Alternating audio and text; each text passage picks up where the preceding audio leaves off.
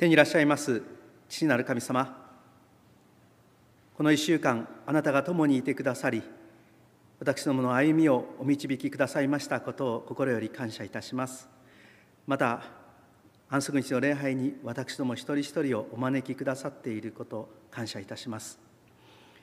どうかこの礼拝のひとときあなたの恵みを思い起こし共に感謝し賛美するひとときとしてください。また御言葉をもって私どもを養い新たにしてくださいますように。さまざまな理由で参加できない方々のことも覚えます。安息日の主をどうか共にいてくださり安息日の平安と癒しとお与えください。この祈りを主イエス・キリストの皆によってお祈りいたします。アーメン。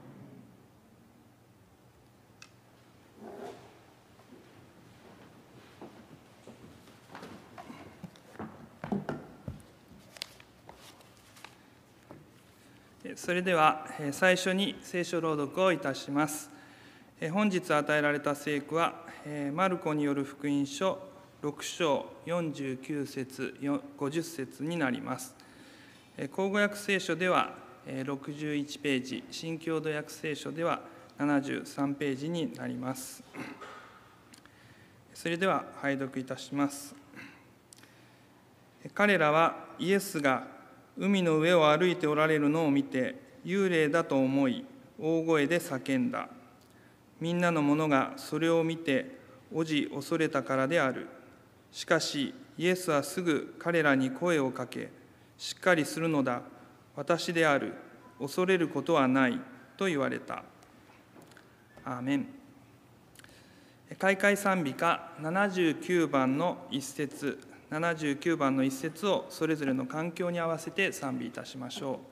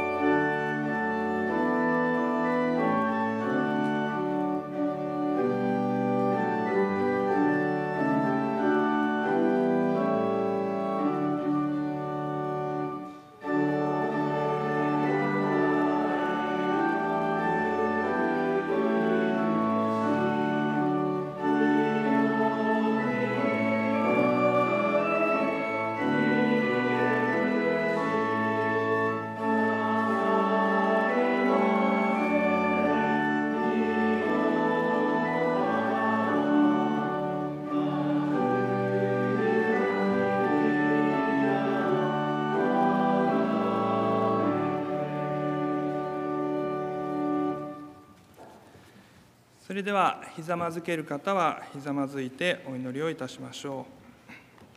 う。天におられます父なる神様このように第7日目の安息日に街道に集まりまたインターネットを通して礼拝ができますことを感謝申し上げます。どうぞ私たちの罪を許し清めてくださり今あなたの見舞いにふさわしいものとさせてください。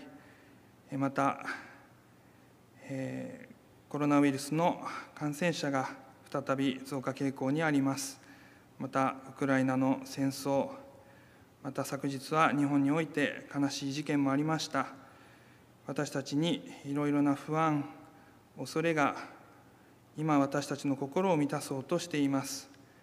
しかしあなたはすでにこのように勝利されておられ私たちを救い出してくださいました。それを信じあなたを礼拝いたします。どうぞこの約束の礼拝をお受け入れくださいますようにお願いいたします。御言葉を取り次いでくださいます。近藤光健先生をお支えください。聞く私たちの心を開きあなたのメッセージに耳を傾けることができますようにお守りください。病に苦しんでおられる方々のことを覚えます。どうぞ今日もあなたが癒しの御手を差し伸べてください。感謝しこれからの礼拝をすべてあなたの御手にお委ねし愛する主イエス・キリストの皆を通してお祈りいたします。アーメン。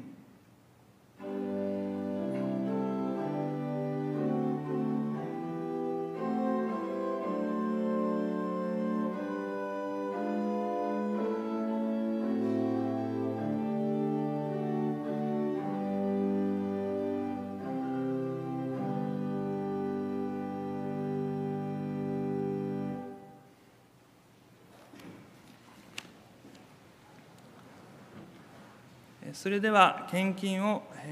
お捧げいたします。街道の皆様は礼拝が終わりましたら、玄関の方に置いてあります献金箱にお捧げください。インターネットを通して献金をされる方も性別して取り分けていただき、教会に出席されました時にお捧げください。またホームページより献金を捧げることもできますので、そちらをご利用ください。それでは献金のお祈りをいたしますがその後に主の祈りを捧げしたいと思います。それではお祈りいたします。天におられます父なる神様いつも私たちに必要なものを与え愛し支えてくださっておられますことを感謝いたします。今日私たちに与えられているものの中から献金をいたします。どうぞこの献金を受け入れあなたの御用のために用いてください。捧げてくださいます。一人一人の上にあなたからの約束の祝福が豊かにございますように感謝して主イエス・キリストの皆によってお祈りいたします。アーメン。天に増します。我らの父よ願わくば皆をあがめさせたまえ。御国を来たらせたまえ。御心の天になるごとく地にもなさせたまえ。我らの日曜の糧を今日も与えたまえ。我らに負い目あるものを我らが許すごとく我らの負い目をも許したまえ。我らを試みに合わせず悪より救いたまえ。国と力と栄えとは限りなく汝のものなればなり。アーメン。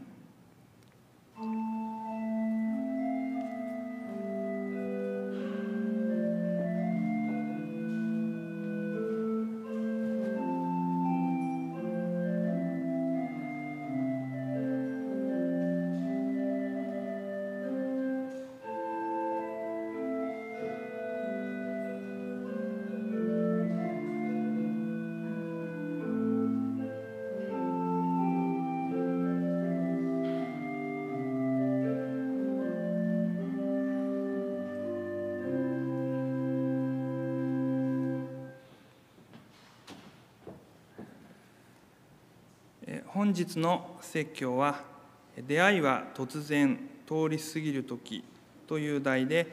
天沼教会主任牧師の近藤光健先生によりメッセージがございます。その前にオルガンによる検証がございます。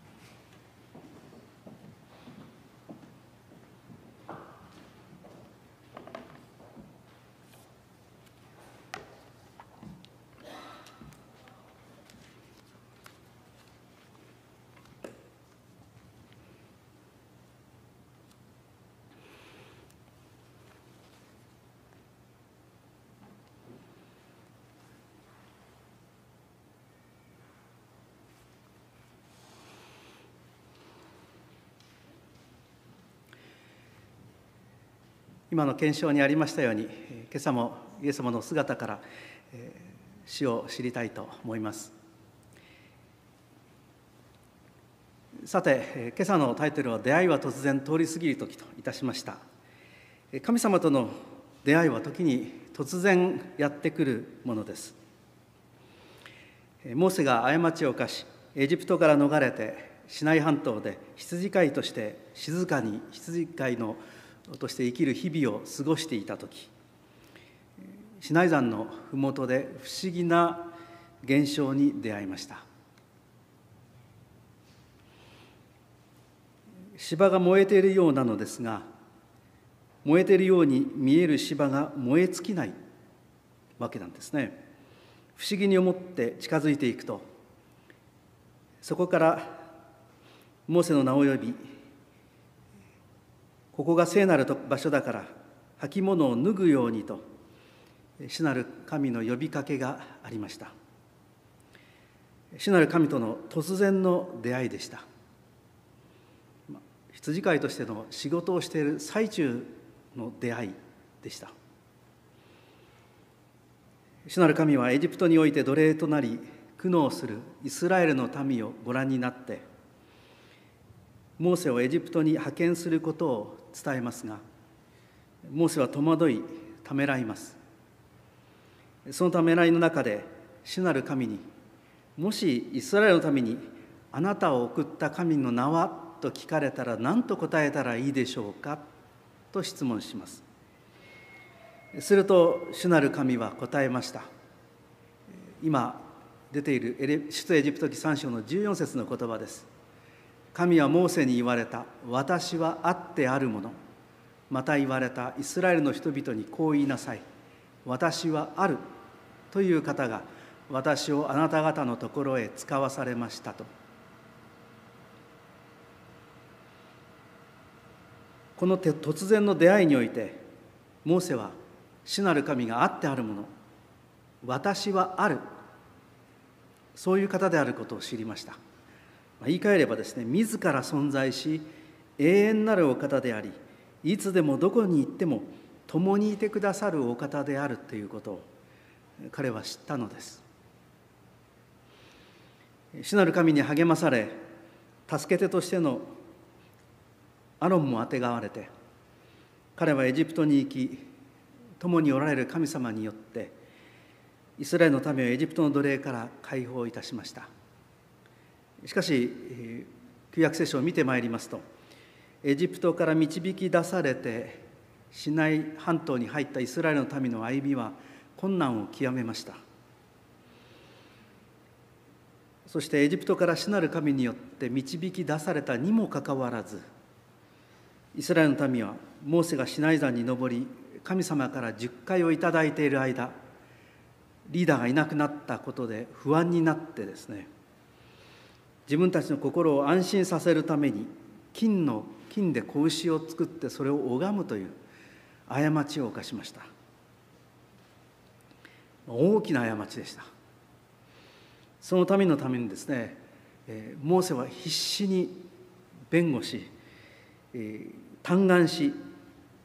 神様がもう一度イスラエルの民をお見捨てにならず共に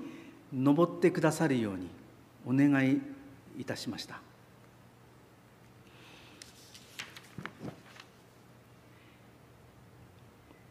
そのモーセの命を懸けてと言ってもいいです。嘆願を主なる神は聞き入れてくださり共に行くと約束してくださったんですが、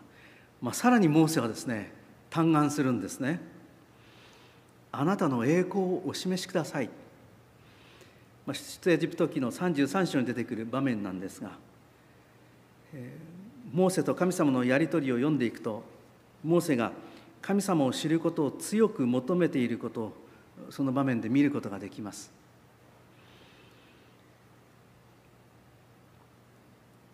そして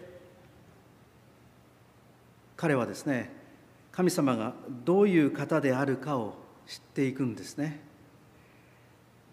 神様が通り過ぎようとしていく時にその後「シュッシュ憐れみあり怒ること遅く」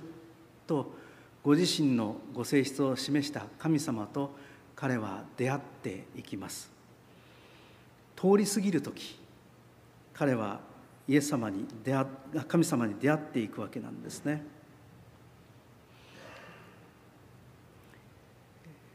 その場面をご紹介いたします。主は彼の前を過ぎて述べられた。主主憐れみあり恵みあり怒ること遅く慈しみと誠との豊かなる神。慈しみを仙台までも施し悪と咎と罪とを許す者。しかし罰すべき者をば決して許さず罪父の罪を子に報いこの子に報いて三四代に及ぼす者。有名な箇所です。私罪の問題を抱えている人間は面と向かって神の前に立ちそのお姿を見ることはできません。主が通り過ぎてからモーセはその栄光すなわち主なる神のご性質を示していただいたんです。だから神様との出会いは神様がどのようなお方かを知る機会ですしまたそれは通り過ぎてからなのです。さてイエス様の弟子たちもまたモーセのように突然通り過ぎる時に「私はある」とその名を明かされた主なる神と出会いました。これまでですねあの弟子たちはさまざまな経験をイエス様と共にしていきました。先週の安息日礼拝において東牧師がお話しくださったようにイエス様は5つのパンと2匹の魚でその場にいた少なくとも男性だけでも5,000人いた多くの人々にそれを分け与えてそこにいた人々を満たし残りのパンが十二の籠いっぱいになるほど豊かに食べ物を振る舞われた奇跡を行われました。ちょうど荒野で荒野でイスラエルの民を主なる神がマナを持って養ったようにイエス様は集まっていた空腹の民の必要をお満たしになられました。この出来事は4つの福音書すべてに残されている重要な奇跡です。ヨハネによる福音書はその裂かれた人々に与えられたこのパンをこの後起こる十字架で裂かれたイエス様の体を象徴していたと告げています。ですのでこの出来事はイエス様の十字架においてイエス様が命を捧げたことにより多くの人々が罪を許され神様のご支配の中に生き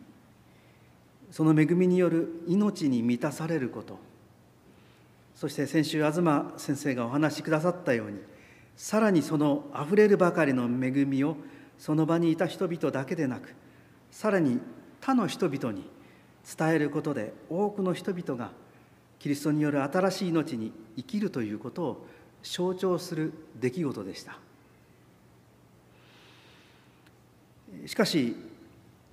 当時のユダヤ人はですね救い主が来たら物質的な豊かさをもたらし救い主と共に預かる祝宴とその食事をいただけることをですね期待していたようなんですね。だから群衆はこのパンの奇跡を行ったイエス様をまさに彼らが期待していたパンをたらふく食べさせてくださる救い主と誤解したようなんですね。弟子たちもその歓喜にしばらく浸っていたかったことでしょうし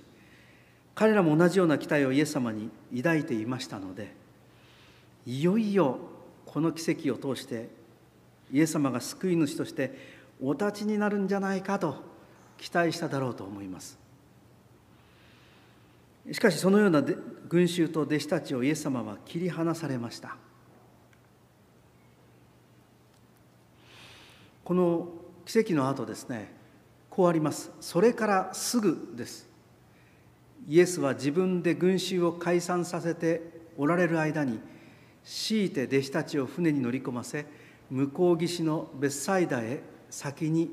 おやりになった。そして群衆に分かれてから祈るために山へ退かれた。とあります。イエス様自らが群衆を解散させて弟子たちを強いて船に乗せて湖に送り出したんですね。ここに「強いて」と書いてあります。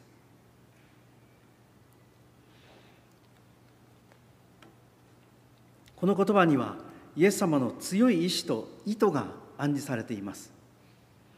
弟子たちはおそらくですねいや先生私たちがあの群衆を送りますからって言いたかったかもしれません。あるいはもう少しこの歓喜に浸っていたいという思いもあったかもしれません。しかしイエス様はですね群衆と弟子を分けて強いてです。意図して無理にいやあなたたちはこれから船に乗ってベッサイダへ行きなさい。群衆から分けて送り出していったんですね。そしてイエス様は一人山に登られ祈る時を持ちました。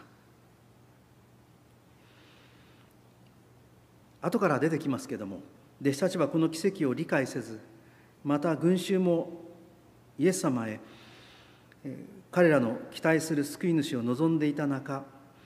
出会ったわけです。イエス様はその弟子たち群衆から離れて一人父なる神と交わる祈りの時を持ちました。祈りを通して父なる神様と交わりご自分の使命を確認されまたいまだにイエス様を理解できずにいる弟子たちと群衆のために祈られたのです。希望への光864ページの中にこんな言葉が出てきます。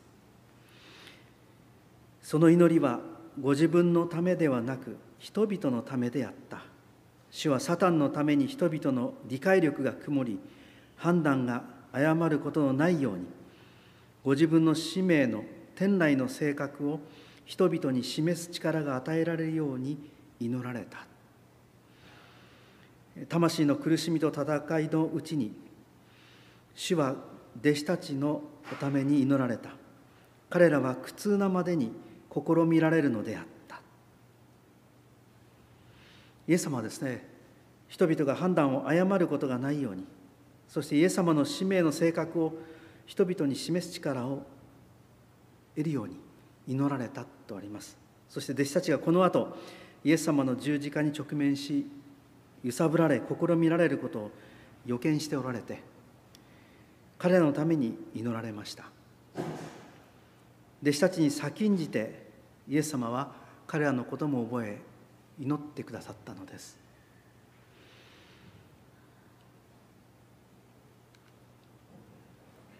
さてイエス様に強いて別サイダに向けて送り出された弟子たちはどうだったでしょうか？彼は湖の真ん中でに出た頃にすでに夜は更けて真っ暗な暗闇の中逆風に苦しめられていました。ところが逆風が吹いていたために弟子たちがこぎ悩んでいるのをご覧になってとあります。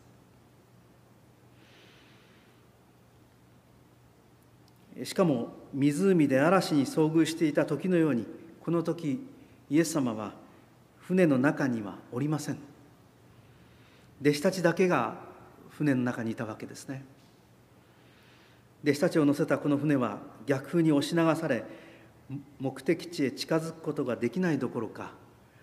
真っ暗闇の中で方向すら見失うような状況の中にありました。おそらく日中奇跡を経験したその興奮はあっという間に冷めてしまい弟子たちはパンの奇跡こそ神様が王としてイエス様が王として立ち上がるチャンスだったと思ったのにそのチャンスを逃した挙句強いて湖に送り出されてこんな逆風に遭うというような状況になっているわけですね。もう苛立ったと思います。踏んだり蹴ったりだ。というような思いだったと思います。おそらく不平や不信そして不安に陥ったことでしょう。逆風の中って本当に進まないんですよね。私ですね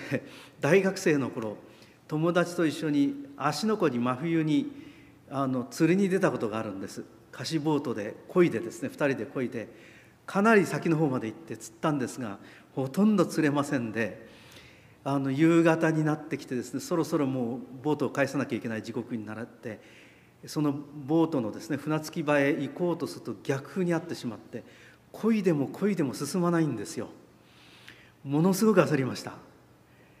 そしてどんどん暗くなっていくわけです。冬ですので夜になるのが早いですよね。まあ、幸いですね私たちの横をモーターボートが通って私を見て「兄ちゃん進めないの?」って言ってくれてですね。そのモーターボートがあの紐をつけてくれて私たちを引っ張ってくれてですね。その船着き場まで送ってくれたのでなんとか助かったんですけれども。逆風にエンジンがついていない船っていうのは本当に進みません。しかもですね真夜中です。あの真夜中の湖面の中に漂う不安って皆さん経験したことありますか？あの野尻湖でですね キャンプの時に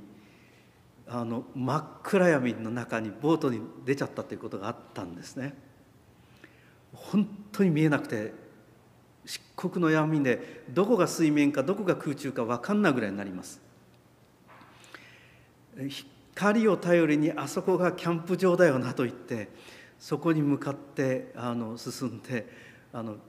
野尻湖のキャンプ場の船着き場といいますかね。ところに戻るという経験もいたしました。そんな遅くまで出ていったのが問題なんですけれども。おそらくですね今が2000年近く前のガリラヤ湖ですからほとんど光なんかなかったんじゃないかなと思います。真っ暗闇になると。そういう中でベッサイダーどこだみたいな感じでですね逆風に押し流されながら前にも進めない状況で苦しんでたんだろうと思います。逆のために目的地に進めなくなって暗闇の中で戸惑い迷う小舟の姿は最初にこのマルコによる福音書を読み聞かせてもらったクリスチャンたちにとっておそらく自分たちの教会の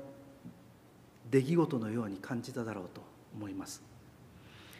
マルコによる福音書はですね紀元55年からエルサレムがローマ軍によって破壊される紀元後70年までの間あるいはそれ以前に書かれたと言われています。ユダヤ教からも激しい反対がありローマ帝国においても異質なものとして厳しい対応をされて場所によっては迫害もありました。60年代後半ペテロやパウロがローマで迫害のために殉教いたしました。マルコはペテロについておそらくイエス・キリストの物語をたくさん聞かされたことと思います。それを書き残していったわけなんですけれどもそういう状況の中で先行きどうなるかすらわからないまさに暗闇の中で逆風にあえぐ小舟のような状況をマルコとその教会員たちも経験していたわけであります。現在の私たちはどうでしょうか？個人としてそのような逆風のような状況にある方もいらっしゃるかもしれません。あるいはまた教会としてもいまだコロナが収まらない状況でなかなか皆さん全員に集まっていただけない状況が2年以上も続いています。またこれまで天沼教会が行ってきた活動も行えない状況の中にあります。まさに闇の中で逆風に苦しめられた小舟の中にいる弟子たちのような状況です。弟子たちは夜明けまで4時頃まで逆風と格闘しイエス様が示された別サイダへ向かおうといたしました。しかし通常ならばさほどかからないうちに着くはずのところいまだに夜通しかかってもたどり着けない状況でした。イエス様のいない自分たちの力の限界弱さを感じていたことでしょう。さて弟子たちがイエス様抜きで悪戦苦闘している中イエス様は祈りだけに没頭しておられたのでしょうか。そうではありませんでした。今お呼びお読みしました。後半のところを見るとですね弟子たちがこぎ悩んでいるのをご覧になって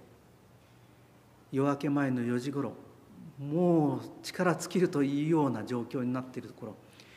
海の上を歩いて彼らに近づきそのそばを通り過ぎようとされたとあります。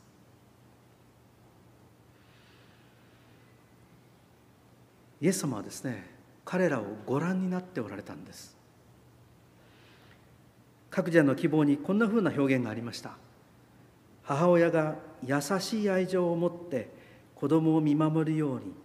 憐れみ深い主は弟子たちを見守っておられた。とあります。彼らは決してお忘れになっておられませんでした。彼らのために祈りそして彼らを見守っておられたのです。私たちに対してもイエス様は同じです。イエス様は私たちを見守り天において私たちのために取りなしていてくださいます。暗闇の中で逆風の中にあるような状況にあってもイエス様は決して私たちをお忘れにもお見捨てにもなっておられません。私たちのために天の聖女において取りなし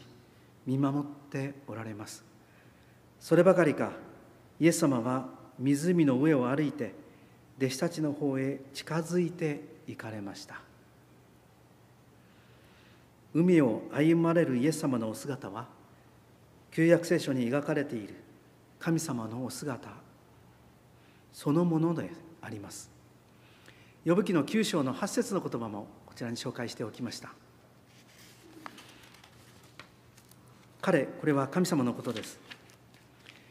神はただ一人天を張り海の波を踏まれたとあります。まさに海を渡るその姿はヨブが述べた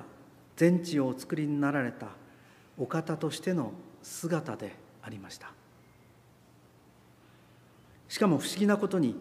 彼らのところに近づいてそのまま船に乗り込まれるんではなかったんですね。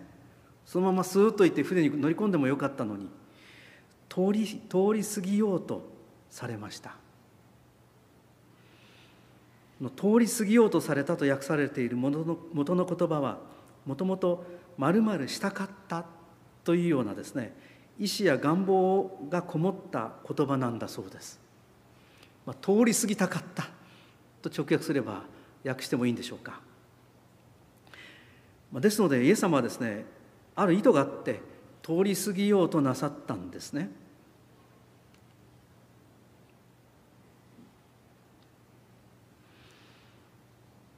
通り過ぎようとされるイエス様はですね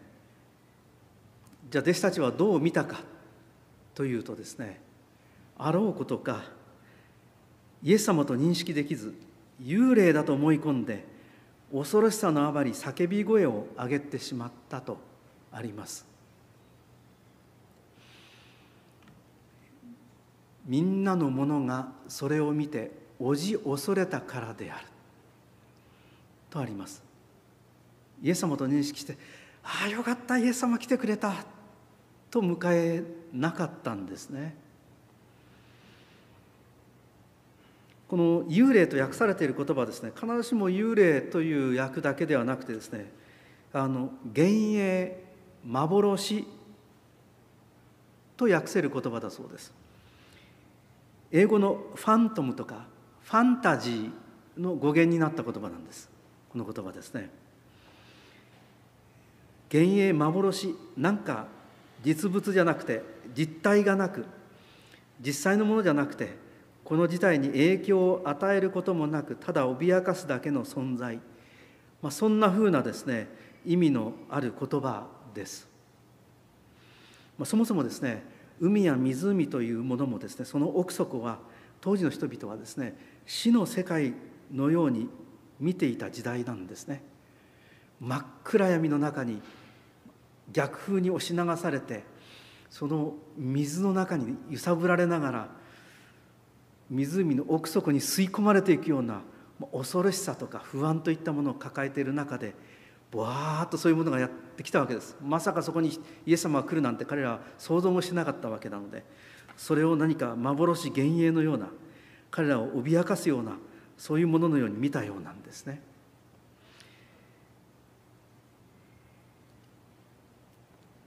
イエス様がせっかく近づいているにもかかわらずそばにいてく来てくださったにもかかわらずこの厳しい状態の中で心が乱されてしまいイエス様を救ってくださる方ではなくて彼らの死を暗示するような恐ろしい何か幻影としてですね見てしまったんですね。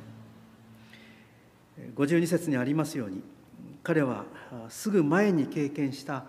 パンの奇跡を理解できず心が鈍くなっていたんですね。弟子たちはこの逆風の危機においてイエス様が彼らのために祈り見守りしかも彼らの力の限界に来ている時に彼らのもとに近づいてくださっていたにもかかわらず彼はですね逆風の中で祈り求めることもせずそしてイエス様がそばに来ておられることも理解できずさらにイエス様を恐ろしい幻影のようにしか見ることができませんでした。イエス様がですねなんか本当にそばにいて助けてくれるような存在としては認識できなかったんですね。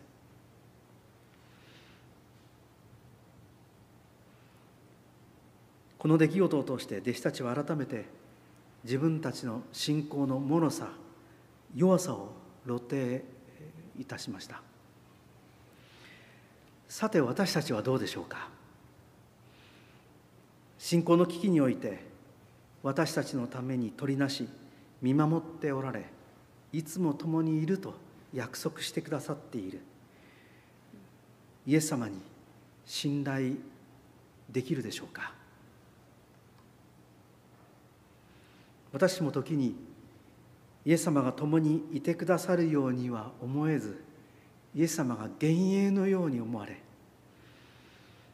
私を顧みてくださっていないように感じてしまうことがあるかもしれません。その中で弟子たちのように立ちすくんでしまい不安になってしまうことがあるかもしれません。しかしイエス様は通り過ぎようとしてからイエス様に弟子たちにイエス様は声をかけられたんです。通り過ぎようとして彼らがおじまどいおじを恐れ彼の弱さが露呈した後でと言ってもいいのかもしれません。声をかけられます。ちょうどモーセに対して主なる神が通り過ぎてからご自身の栄光をお示しになったようにです。同じような経験をした人物が旧約聖書に他におります。エリアです。彼もまた危機の状況の中で死を信頼できず彼の命を、ね、狙うイゼベルを恐れて逃げて逃げて逃げまくって山奥の穴の中に逃げ込みました。その前のですねカルメル山のあの勇士はどこに行ってはやらというぐらいですね怯えを恐れて彼は逃げてホラーの中に引きこもってしまうんですね。恐れと疲労困憊し山の穴の中に入って引きこもっていた。彼に神様は呼びかけられました。今日の心のマナをマナをですねご覧ください。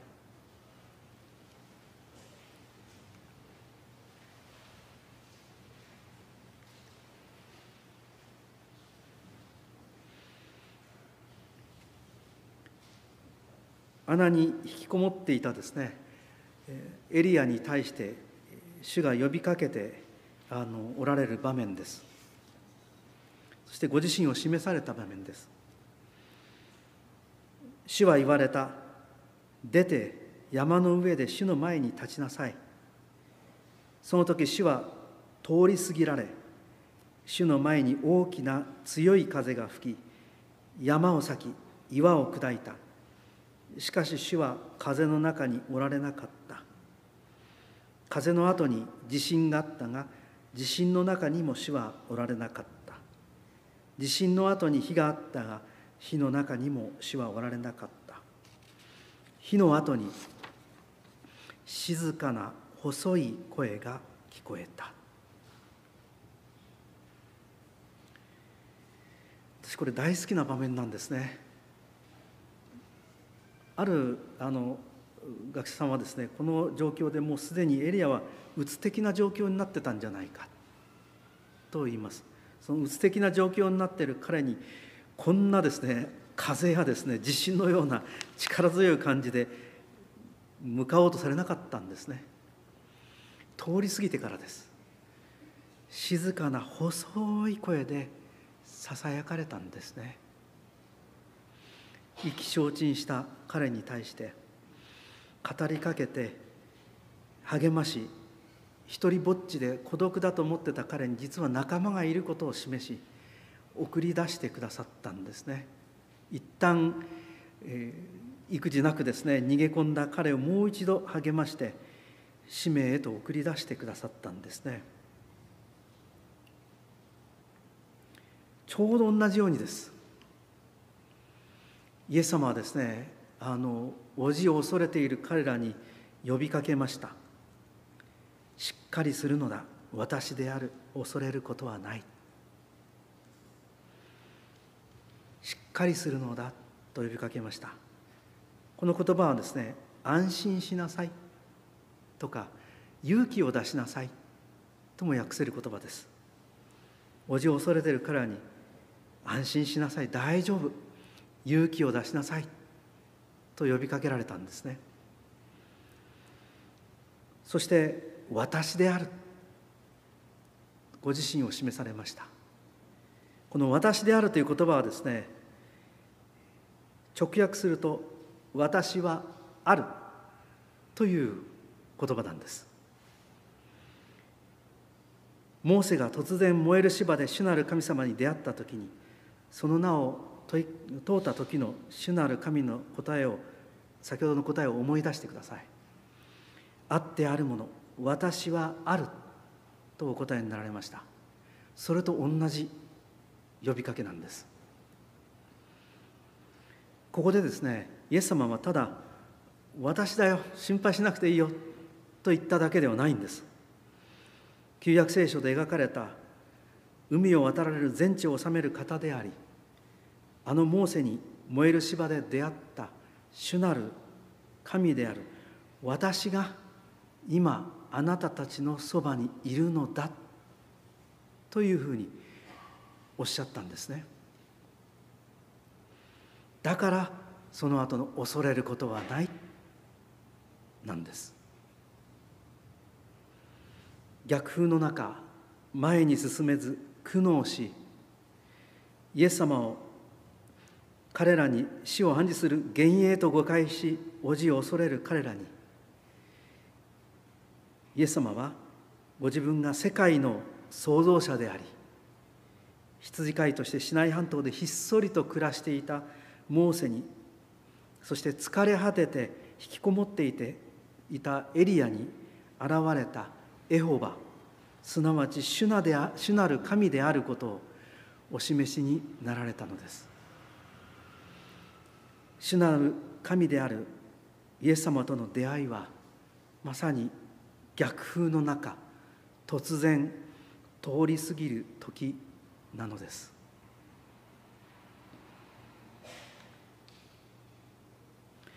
こうしてイエス様が船に乗り込まれると風は静まったとあります。それでもなおですね弟子たちは心の中で非常に驚いたとあります。この非常に驚いたというのはびっくり仰天して驚かされたっていうようなですねあの意味のある言葉だそうです。なんでそうなったのかというとですね先ほど申し上げましたけども弟子たちは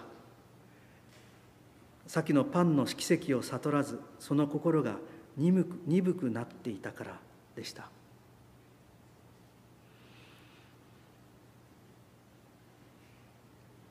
弟子たちはさっイエス様がどなたであるかをまだ理解できないでいたんですね。今ここに主なる神エホバが人となって現れこの世界に主が生きて働いておられることの証であることを彼は認めることがまだできないでいたんです。しかしそういう彼らのもとにイエス様が近づいてご自身をお示しくださり彼らを励まし信仰を培ってイエス様の働きに再びつくようにお導きになられました。ちょうど先ほど話したエリアを励ましてもう一度預言者としての働きに送り出したようにです。このようにしてイエス様と共に弟子たちは最初に目指したベッサイダーではなく地図を見るとほぼ逆方向のゲネサレトに到着いたしました。当初の目的地ではありませんでしたけれどもそこにも多くの人々の多くのイエス様の癒しを求めている人々がそこにおられおりました。そしてこの後の56節にこんなふうに書いてあります。そして村でも町でも部落でもイエスが入っていかれるところでは病人たちをその広場に置きせめてその上着の房にでも触らせてやっていただきたいとお願いした。そして触った者は皆癒された。このようにですねたどり着いた先で弟子たちとそしてイエス様はですね働き多くの人々がまたイエス様の癒しに救いに預かっていきました。イエス様に強いて送られた暗闇の中で逆風に悩まされ彼らの力の限界を知ったと同時に弟子たちは海を渡って歩いてこられた。イエス様すら幻影のように思われ恐れてしまう。そんな弱さを持っていました。それがこの経験を通してあらわになりました。しかしイエス様はこの経験を通して彼らの心の鈍さ信仰の弱さを明らかになさったと同時にご自分がモーセやエリアに現れた主なる神その方であることそして主なる神が彼らをお持ちになったことをお示しくださいました。そして彼らを伴って救いを必要としている人々のところへ行きまたそこでイエス様の働きを彼らは目の当たりにしていきました。このようにしてイエス様は弟子たちが自分の弱さを知ると同時にイエス様がどのようなお方であるかを知って自分の力を誇り高慢になるのではなくイエス様に信頼して歩む伝道者として育てておられたんです。あの朝の聖書ガイドの学びから考えるとまさにこの経験もルツボの彼にとっては経験だったわけです。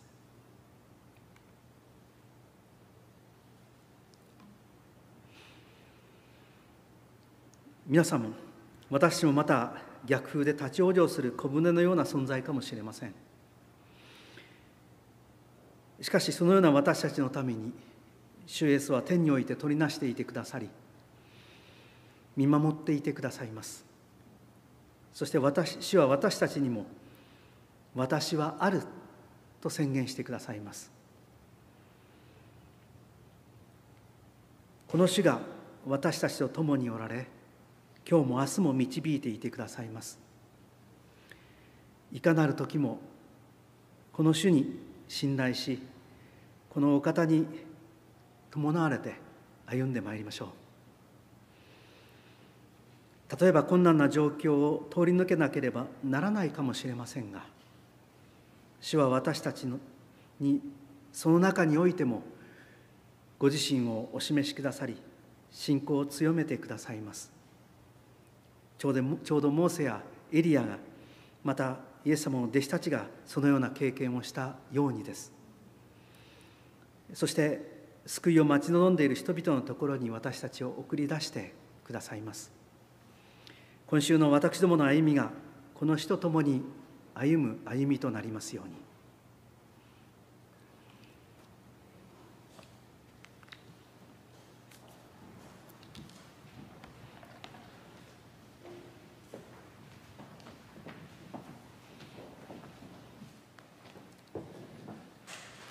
おすすめを感謝して閉会賛美歌291番の一節を賛美いたしましょう。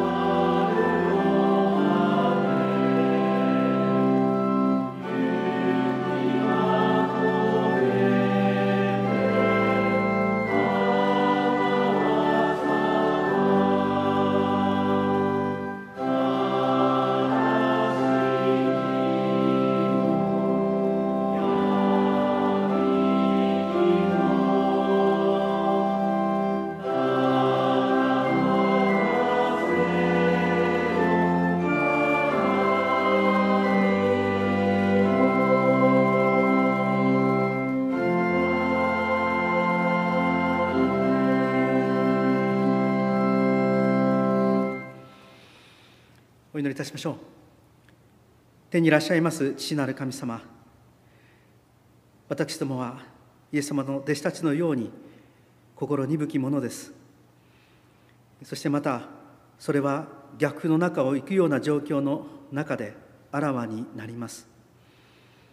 しかしそのような私たちのために取りなしてくださり見守り弟子としてお育てくださること感謝いたします。そしてまた私たちのそばにいてくださることを感謝いたしますどうか世界を世界をお作りになりモーセエリアそして弟子たちを励まし導かれたあなたが共におられることを見失うことのないよう私たちを捉えていてくださいそしてあなたに主なる神であるあなたに信頼して歩んでいくことができるよう私の信仰を支えていてください。そして私たちをあなたの救いを求める人々のところに送り出してくださり私たちをお持ちくださいますように。来たる1週間があなたとあなたと共に歩みそして主の恵みを受けるそして主を主の恵みを分かち合う日々となりますように。そのようにしてくださいますことを感謝しこの祈りを主イエスキリストの恵み名によってお祈りいたします。アーメン。